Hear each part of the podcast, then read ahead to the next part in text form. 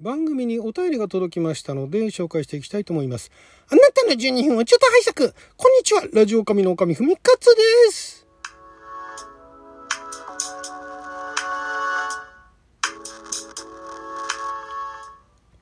久しぶりにお便りいただきましたので紹介したいと思います。ラジオネーム、ねじこさん。いつもありがとうございます。おはようございます。ストップモーションおねじです。もう、おかみさん、いちいち私の金銭、グリングリン、ブルンブルンさせすぎですよ。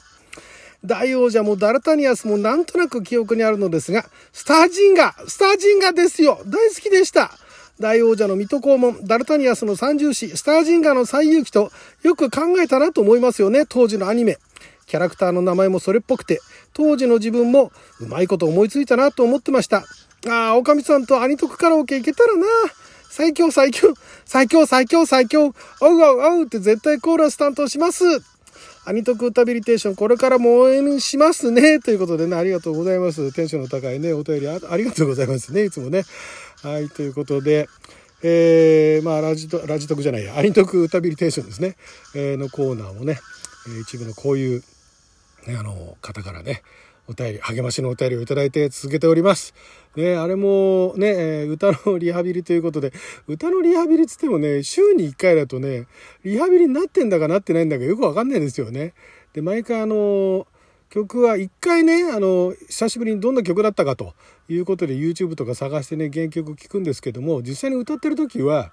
あの、そこ、その曲聴きながらだとか見ながらではないんでね、もうテンポもバラバラだしね、えー時には音程もちょっとぐちゃぐちゃになってはいるんですけれども、まあでもね、やっぱり昔のね、歌は歌いやすいですよね。歌っててね、なんかあの、子供に帰ったっていうかまあ結構高校大学になってから見た作品も歌ってたりするんであれなんですけどもまあでもその童心に帰ったようなね子供でも歌える歌っていうのが昔は多かったもんですから、そこも狙いだったんでしょうね。一緒に歌ってなんかその番組を盛り上げていくみたいなね番組に入るための儀式みたいなね感じでしたよね。まあさすがにあのオープニング流れてる時に一緒に歌うっていうほどまでなんか盛り上がってはいませんでしたけどもただ見終わった後とかにねその主題歌を空で歌ったりだとかねあの頃まだあの歌詞を覚えてたりとかしましたがまあ覚えてるっつってもちゃんとその歌詞のね、えー字幕流れるんですけれどもその通りに覚えてるっていうものもあればなんかちょっと勝手に聞き間違えたねその聞き間違えた歌詞でそのまんまあのスカイアーズ5みたいにね 覚えてたりとかっていうのもありますけれどもまあでもやっぱりあの頃のねそういうあのテレビの主題歌なんていうのは、まあ、リハビリにはリハビリにもちょうどいいしあとまあ気持ちよく歌うのにもちょうどいいのかなという感じがしますね。ということでこのコーナーまだねあの特撮はねだんだんねもうちょっと実際に見てきたっていうものが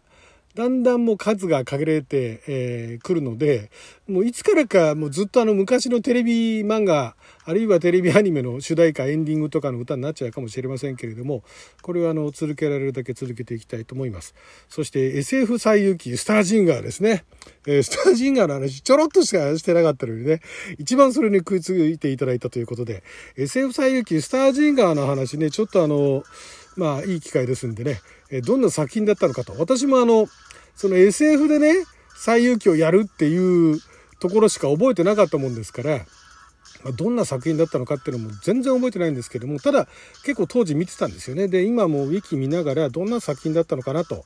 えーちょっと見ていたんですが放映されてたのが1978年から1979年なんですね。で実はその1978年って実写版の堺正明さんとかあとねえっ、と西田敏行さんとかあの岸辺一徳さんあじゃない岸辺四郎さんとかが出てたあの実写版のあの日テレの最遊記もちょうどその頃始まってたんですよね。で、えーそのちょっと前その前の年の後半に後半からのドリフのね、えーやっぱりその最遊記のあれは何でしたっけ、えー、戸部孫悟空か。あれは人形劇でしたけれどもだから日テレで堺正明さん主演の最遊記。で、えー TBS でザ・ドリフターズの人形劇戸部孫悟空そして、えーフジテレビ系列で、えー SF 最遊記スタージンガーをやっていたと。でこのスタージンガーは評判が良かったからか何なのかその翌年のお7月からあ7月から8月までかまあだからえー、ロングランではないんだけれども SF 最遊記スタージンガー2っていうのを放映していたみたいですね。で、これがね、今見るとですね、まずあの、まあ、原作は松本零士ってなってるんですけども、これはあの松本零士さんがもともと漫画で描いていたものをアニメ化したのではなくて、えー、アニメ用の設定を書き下ろしたのが松本零士さんであって、実はこの原作っていうのは、えー、原案ですよね。原作というよりは原案の SF 最遊記っていうのがこれがですね石川、えー、石川英介さんっていう方が1960年代に SF 最遊記っていう小説を中国古典小説の SF パロディシリーズっていうのを同人誌に書いてて後に刊行したらしいんですね。でその SF パロディシリーズっていうのはその石川さんが書かれてた SF パロディシリーズっていうのが SF 最遊記、SF 三国志、SF 水光伝、えー、SF 妙法蓮華経っていうのがね、あったらしいんですね。これね、すごいなと。だからもう小説の世界で、日本の小説の世界では、すでにもうこういうね、まあこれは主に中国の古典ですけれども、SF 化していたっていうね。そこも面白いですけど、だからそれがまああくまで原案なんで、全くその、石川さんが書いた SF 最遊記とは、えー、細かいところだとか設定とかは違うとは思うんですが、ただこのアニメで面白いのは、そのドラマ版のね、えー、西、えー、坂井正明さんが、あの、孫悟空をやってた西遊記の方でも、三蔵法師、三蔵法師はもともと男性なんですよ。あ当然の、当然というかまあ、もともと男性なんですけども、それを夏目雅子さんが演じてたんですね。で、ドラマの方では、その三蔵法師が男性なのか女性なのかっていうのは、あの、明治っていうか、お前は男だからだとか、お前は女だからとかいうようなことは一切触れず、その三蔵法師を夏目雅子さんが演じてたんですが、この SF 最遊記スタージンガーは、オーロラ姫っていう もう完全に女性ですよね。お姫様が三蔵法師役として出てくるんですね。で、主人公の孫悟空役、孫悟空役っていうか孫悟空に相当するキャラクターがジャンクーゴ。で、えー、著破壊に相当するキャラクターがドン・ハッカ。で、えー、佐護城に相当するキャラクターがサージョーゴというね、オープニングはジャンドンサーとかってね、歌ってましたけどね。あれの歌の意味がね、ちょっとあの見た時にはね、何言ってんだろうな、この人たちって思いましたけどね。それ、まあちょっと歌いましたけどね、あの当時もね、なんかすごいあの、なんて言うんでしょう。なんかノリノリのね、すんごい明るい曲なんでね、思わず歌っちゃいましたけどもね。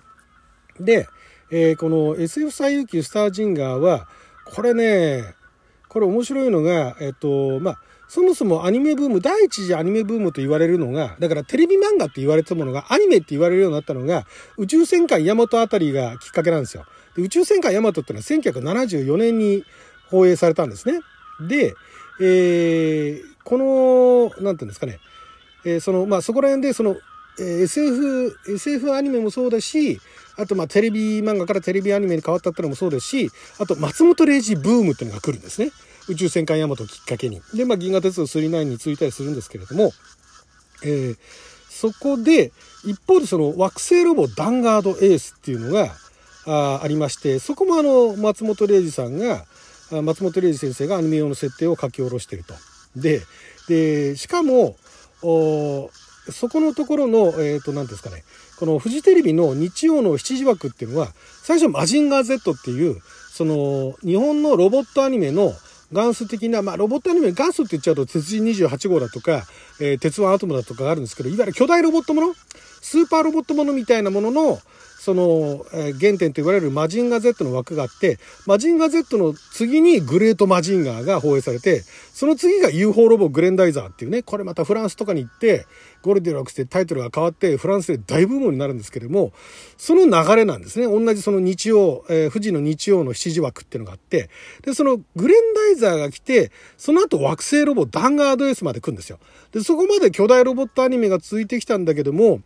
そっからちょっとね、等身大ヒーローが活躍する路線に転換しようということで、SF 最遊記スタージンガーになるんだそうです。で、えー、まあ、ただあの、原作の孫悟空巨大化するところもあるんで、えー、SF 最遊記スタージンガ2の方では、えー、主人公が巨大化するっていうのもあったらしいんですけれども、そこら辺まで私もね、2までね、ちょっと記憶にないんで、覚えてないんですが、まあ、そういうね、そういうアニメがあったんですね。だからまあ、その、他のね、あの、ダルタニアスだとか、ね、あの、水戸黄門があの、えー、なんだ、大王者だとかに変わったりだとかいろいろあるんですけれども、あの、孫悟空は孫悟空で昔手塚治虫先生のキャラクターのアニメ版っていうのもあるし、で、あと、えー、三重士も、ダルタニアが出てくるような元のそのアレクサンドル・デューマンの三重士も、えー、アニメ化されてるし日本でね。であとその水戸黄門も確かねアニメ化されてるんですよ。普通の時代劇としてのね。なんだけれども、それを一方で巨大ロボットで戦わせるだとか、SF 化するだとか、宇宙に行っちゃうだとかっていうのがあるっていうのが、あの頃の面白い、あれでしたね、アニメのね。もう何でもやるぞと いうとこで、SF 最遊記っていうね、最遊記はでもね、人気ありましたからね、昔からね。私もあの、えー、大人向けの最遊記、大人向けのっていうか、子供向けになんか本案されたものではなくて、えー、大人が読んでいたその最遊記の翻訳版ですよね。っていうのを読んでて、すごいあの、子供ながらに盛り上がってましたからね。なんか半分ぐらい意味わかんなかったんですけど、でも、それでもね、やっぱり雰囲気わかる。細かいディテールだとか、あの、用語だとか、なんかあの、何かの道具だとかがわかんないだけで、やってることはわかるんですよね。すごい面白かったなっていうのがあって、やっぱり人気があったんでね、SF 最遊記っていうのが、まあ元はその同人誌ネタだったかもしれないけれども、その当時アニメ化しても子供たちがみんなもう分かりやすいっていうね、飛びついたっていうところもあると思います。で、そこにね、出演されてるね、声優の方々もね、今ではもうベテランの方々も大御所の方々ばっかりなんですけども、そこら辺ね、どんな方が声をやってたのか、興味ある方はね、ウィキペディアとかご覧ください。はい、ということで12分間の貴重なお時間いただきありがとうございました。それじゃあまた、お便りお待ちしております。